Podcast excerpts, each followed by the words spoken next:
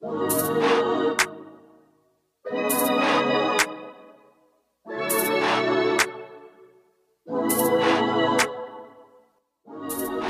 to Happiness Project. Bahasan seputar perspektif, pola pikir, dan kesehatan mental. With your host, Bandoro Gunarso. You are on the way of creating your own made happiness.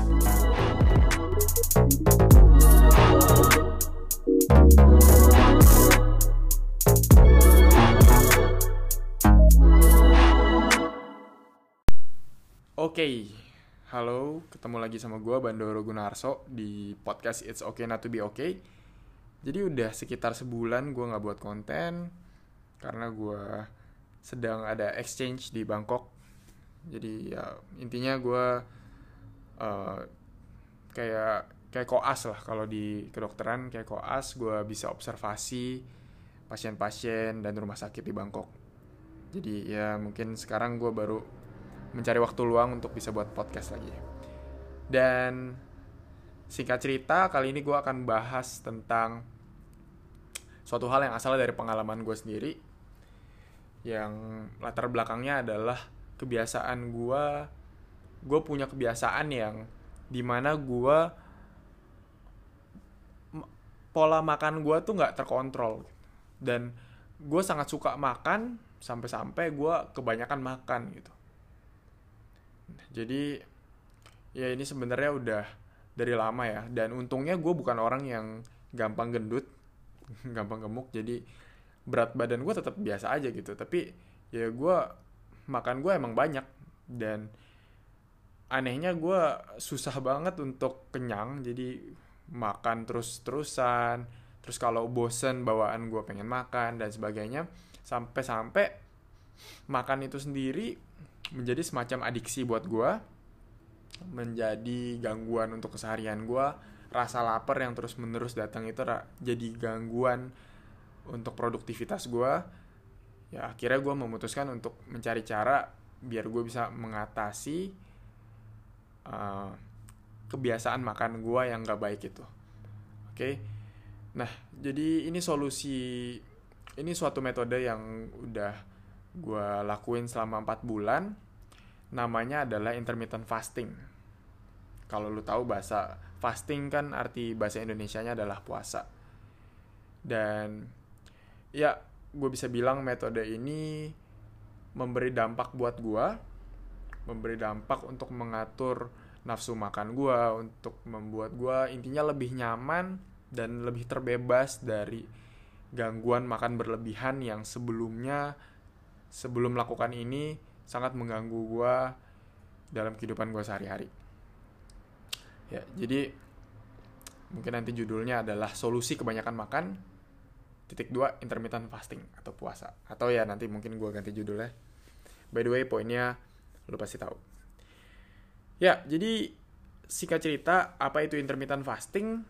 Sebenarnya sesuai namanya intermittent fasting itu artinya puasa. Intermittent itu dalam periode waktu tertentu ya, atau sesaat, dan fasting artinya puasa. Jadi sebenarnya prinsip utamanya adalah fasting, yang namanya fasting, pasti ngebagi waktu makan lu di dalam periode tertentu. Jadi ada periode di mana lu bisa makan, ada periode di mana lu nggak boleh makan gitu. Sama kayak konsep puasa muslim yang tiap tahun ada. Bedanya kalau di intermittent fasting ini, um, yang pertama bedanya adalah lu boleh minum. Pertama bedanya lu boleh minum. Itu mungkin satu-satunya perbedaan sih. lu boleh minum. Jadi uh, lu pu puasa dari hal yang mengandung kalori. Yang mengandung kalori itu apa? Misalkan ada karbohidrat, ada uh, lemak, ada protein. Kalau di mungkin lu pernah belajar di SMA namanya makronutrien. Jadi memang zat-zat um, yang bisa ngasih energi ke badan lu. Tapi air kayak kopi hitam yang gak ada gula atau teh yang gak ada gula karena itu suatu minuman yang gak, gak mengandung kalori jadi ya boleh-boleh aja diminum gitu. Nah, itu konsepnya gitu jadi intinya lu mengatur jam makan lu di mana ada periode lu bisa makan dan ada periode lu gak boleh makan. Dan tapi boleh minum oke? Jadi nggak kehausan paling hanya kelaparan aja. Oke metode intermittent fasting ini sebenarnya bervariasi. Jadi ada kalau lu tahu di beberapa tahun lalu mungkin Deddy Corbuzier pernah ngeluarin suatu metode yang namanya OCD atau Obsessive Corbusier Diet di mana dia ngebagi pola makan lu sebenarnya sama. Lu boleh makan berapa jam terus lu puasa atau nggak boleh makan selama beberapa jam gitu. Tinggal waktunya aja diatur. Terus ada metode uh, intermittent fasting ada metodenya juga namanya metode 16 banding 8 jadi 16 jam lu puasa 8 jam lu boleh makan. Jadi lu bagi gitu. Sehari kan ada 24 jam. Jadi 16 jam lu puasa 8 jam lu boleh makan ada juga metode 5 banding 2 di mana 5 hari lu boleh makan. Ini lebih agak lebih ekstrim ya.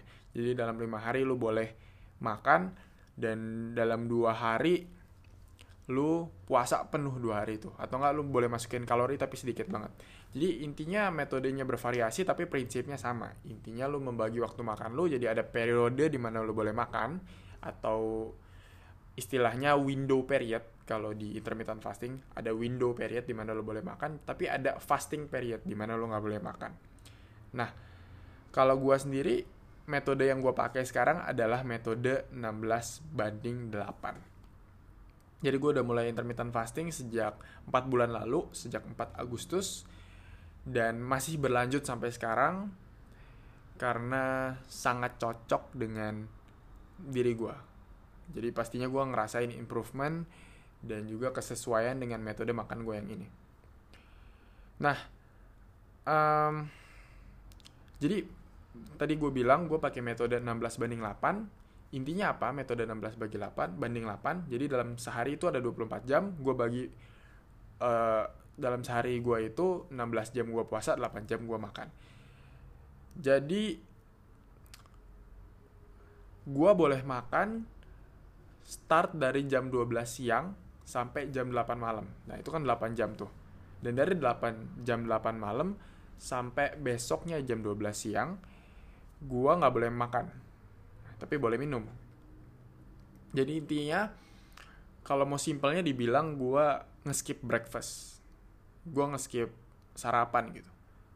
Jadi yang biasanya kalau orang itu bangun tidur misalkan jam berapa jam 6, jam 8 dia sarapan, gua nggak sarapan gue mulai makan jam 12 siang pas orang makan siang.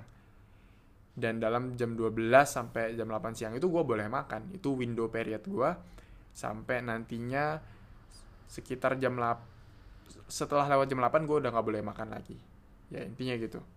Simple.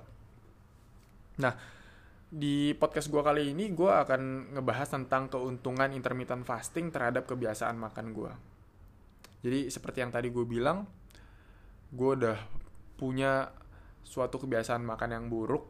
Jadi gue sehari dulu bisa makan sampai lima kali sehari. Dan makannya pun banyak ya nambah-nambah terus gitu. Dan di berat badan gue nggak terlalu terpengaruh sih karena gue bilang tadi entah kenapa genetik gue menganugerahkan gue untuk sulit gemuk. Tapi keinginan untuk makan terus menerus itu yang mengganggu gue jadi gue entah kenapa gue lapar terus menerus kalau bosen gue pengennya makan. Jadi gue ini tipe orang yang pelarian gue tuh ke makan gitu. Kan orang ada yang pelariannya ke game atau pelariannya ke sosial media pelarian gue nih ke makan. Dan gue susah banget kenyang gue makan ya, lumayan banyak gitu. Oke jadi kita langsung masuk ke keuntungan pertama keuntungan intermittent fasting yang pertama adalah keinginan untuk makan. Sejak gue intermittent fasting, keinginan gue untuk makan, terutama saat periode gue puasa.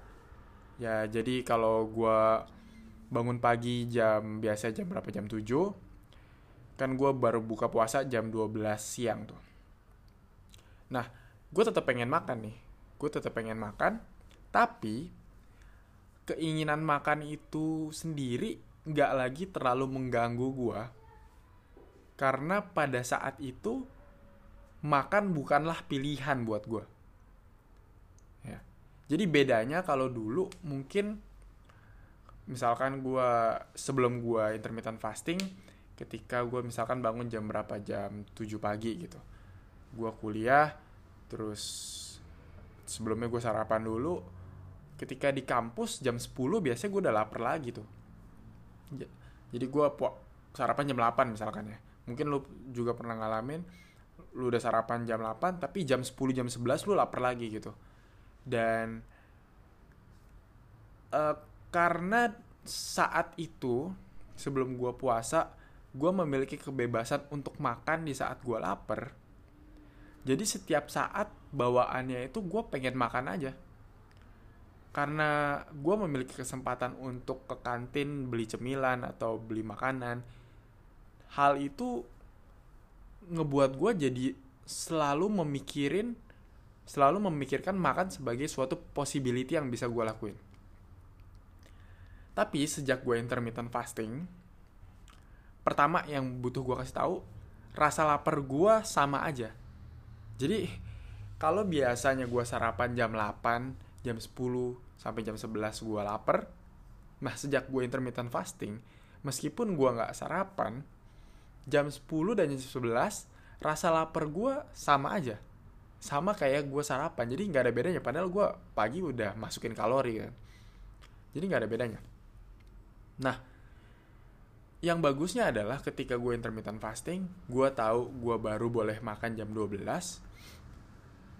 keinginan makan itu nggak lagi terlalu mengganggu gue karena gue nggak memiliki gue nggak memiliki pilihan untuk makan gitu.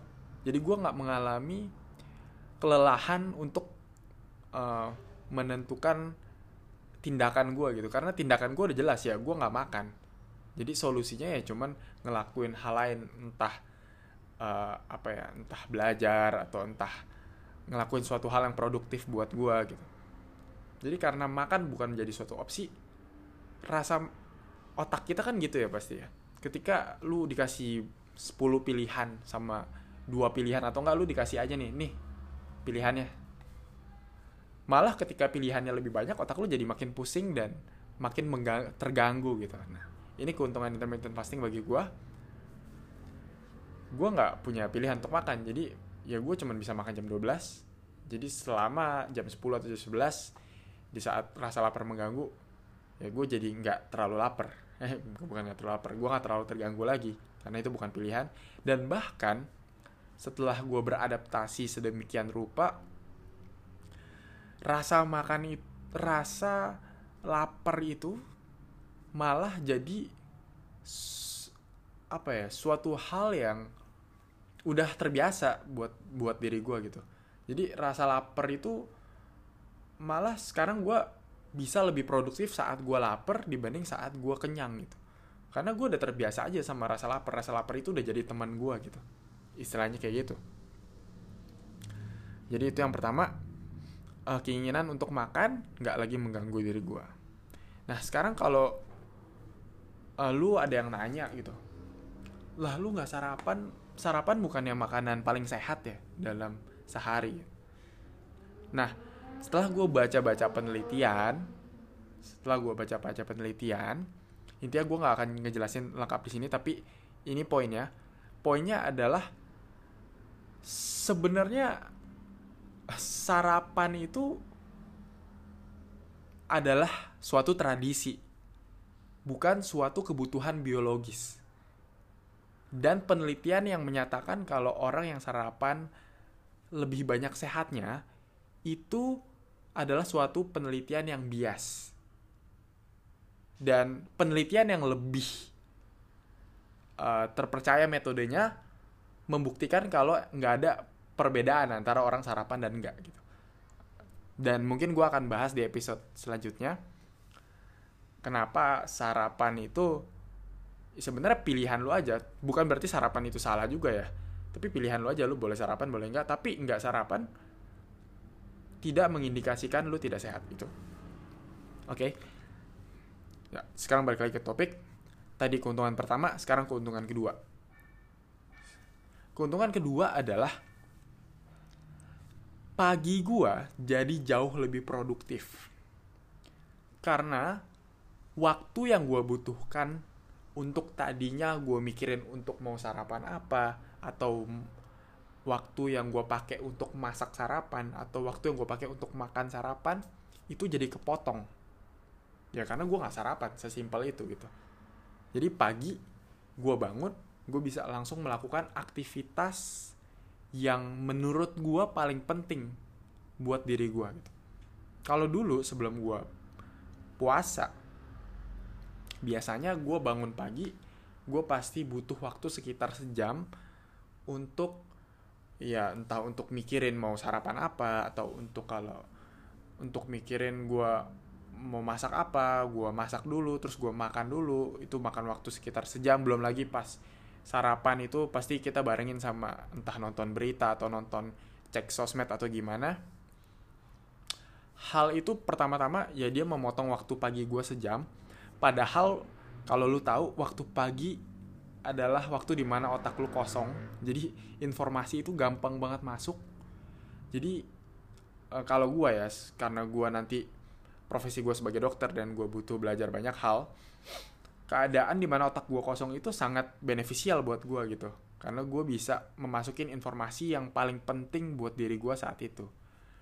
Jadi kalau gue sarapan ya otomatis periode di mana otak gue paling kosong di mana gue baru bangun itu harus kepotong kan sama bla bla bla belum lagi nonton berita dan sebagainya. Jadi ketika lu mau produktif biasanya otak lu ya udah keisi macem-macem dan udah nggak pure lagi gitu.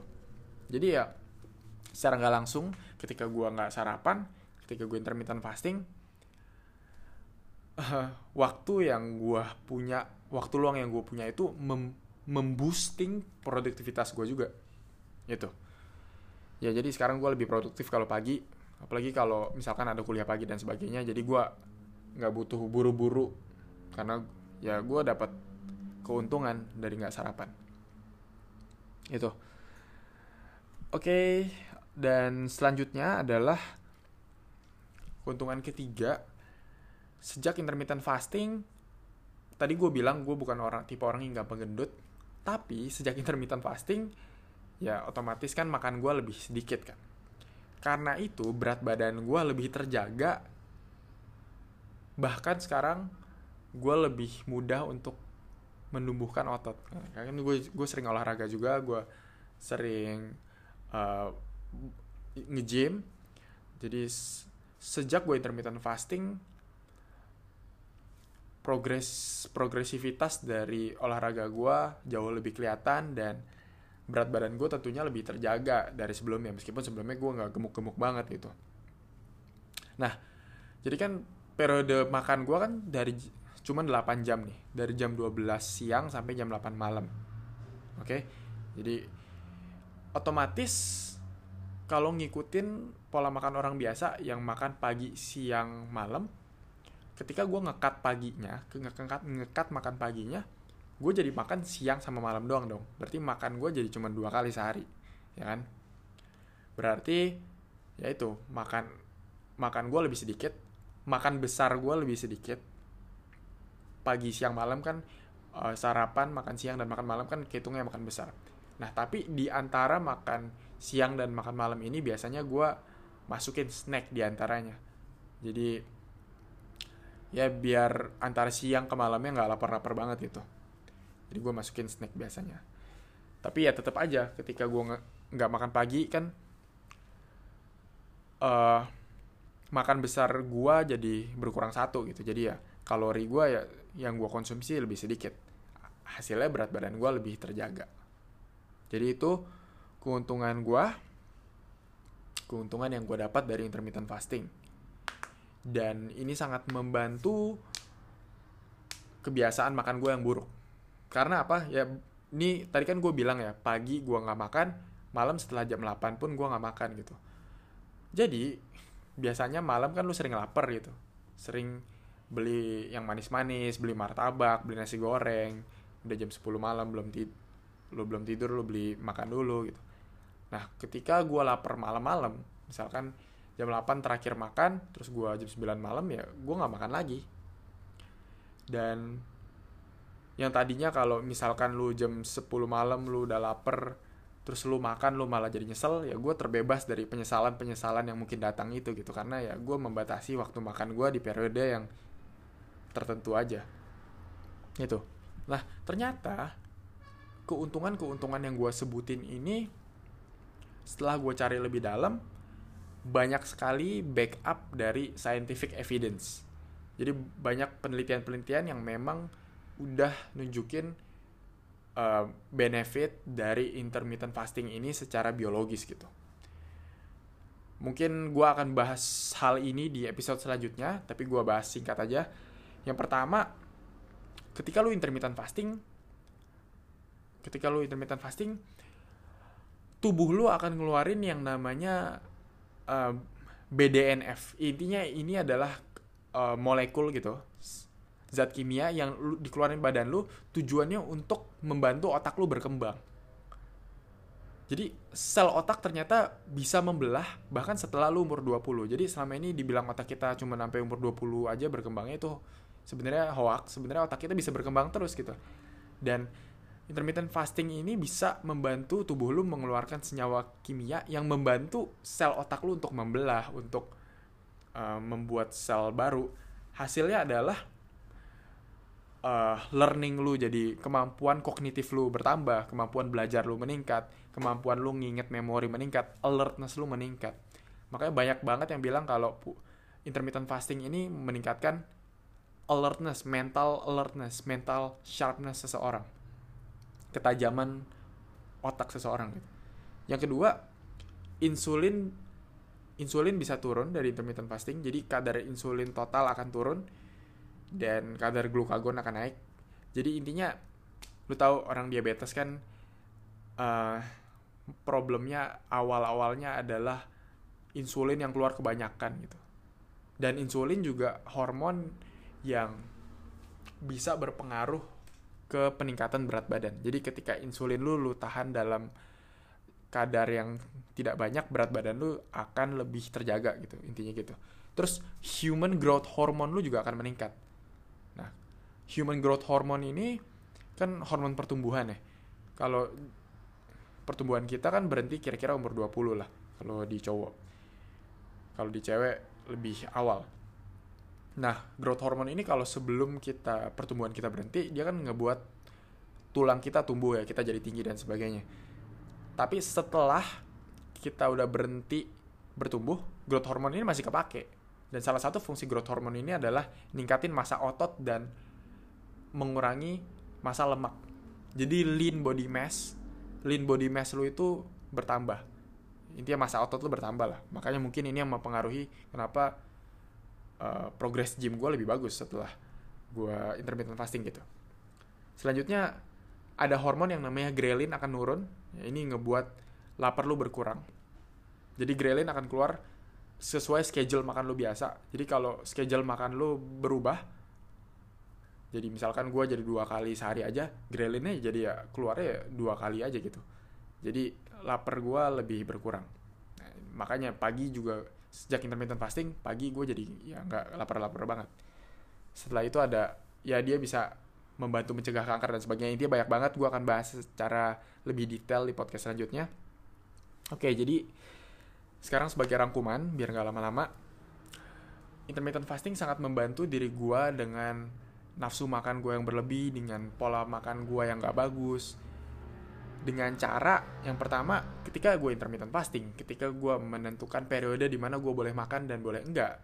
Ketika di periode gue nggak boleh makan di mana makan itu bukan lagi menjadi opsi hal itu membantu gue untuk nggak capek-capek untuk memfokuskan diri gue untuk terganggu sama rasa lapar gue atau rasa pengen makan gue karena solusinya satu-satunya biar gue bisa melawan rasa lapar gue ya cuman lebih produk untuk lebih produktif dan ngelakuin kegiatan lain gitu.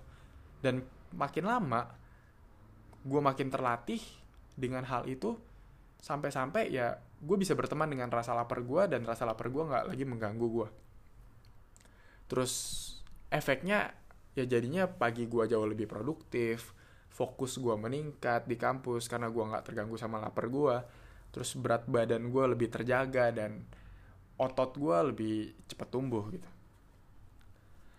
Nah itu jadi sebagai rangkuman. Nah to take notes gue pengen bilang kalau ini adalah salah satu salah satu solusi yang gue temukan dan kebetulan sudah di backup dengan banyak evidence dengan banyak research dan ini cocok buat gue tapi balik lagi pola makan orang beda-beda kesesuaian orang akan suatu pola makan berbeda-beda metabolisme orang beda-beda. Jadi intermittent fasting ini meskipun cocok buat gue belum tentu cocok buat lu gitu. Jadi ya karena balik lagi orang beda-beda. Dan lu harus mencoba dulu untuk tahu ini cocok atau enggak sama diri lu.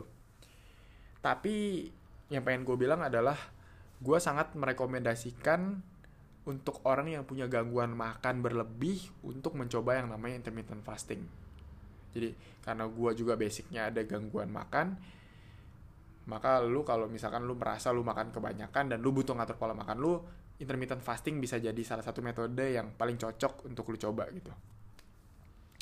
Dan ya bukan cuman buat orang yang punya gangguan makan, tapi ini juga gak cocok buat orang yang yang yang normal-normal aja kebiasaan makannya. Karena tadi yang gue bilang dia bisa ningkatin kemampuan otak, dia bisa nurunin berat badan, dia bisa ningkatin masa otot dan bantu cegah kanker. Oke, jadi sekian podcast gue kali ini. Kalau lu mau tanya-tanya lebih dalam tentang intermittent fasting, bisa langsung kontak gue di Instagram at. Dan ya jangan lupa bantu share di story kalau lu merasa konten ini berguna. So, that's it. Balik lagi di podcast It's Okay Not To Be Okay selanjutnya. Bye-bye.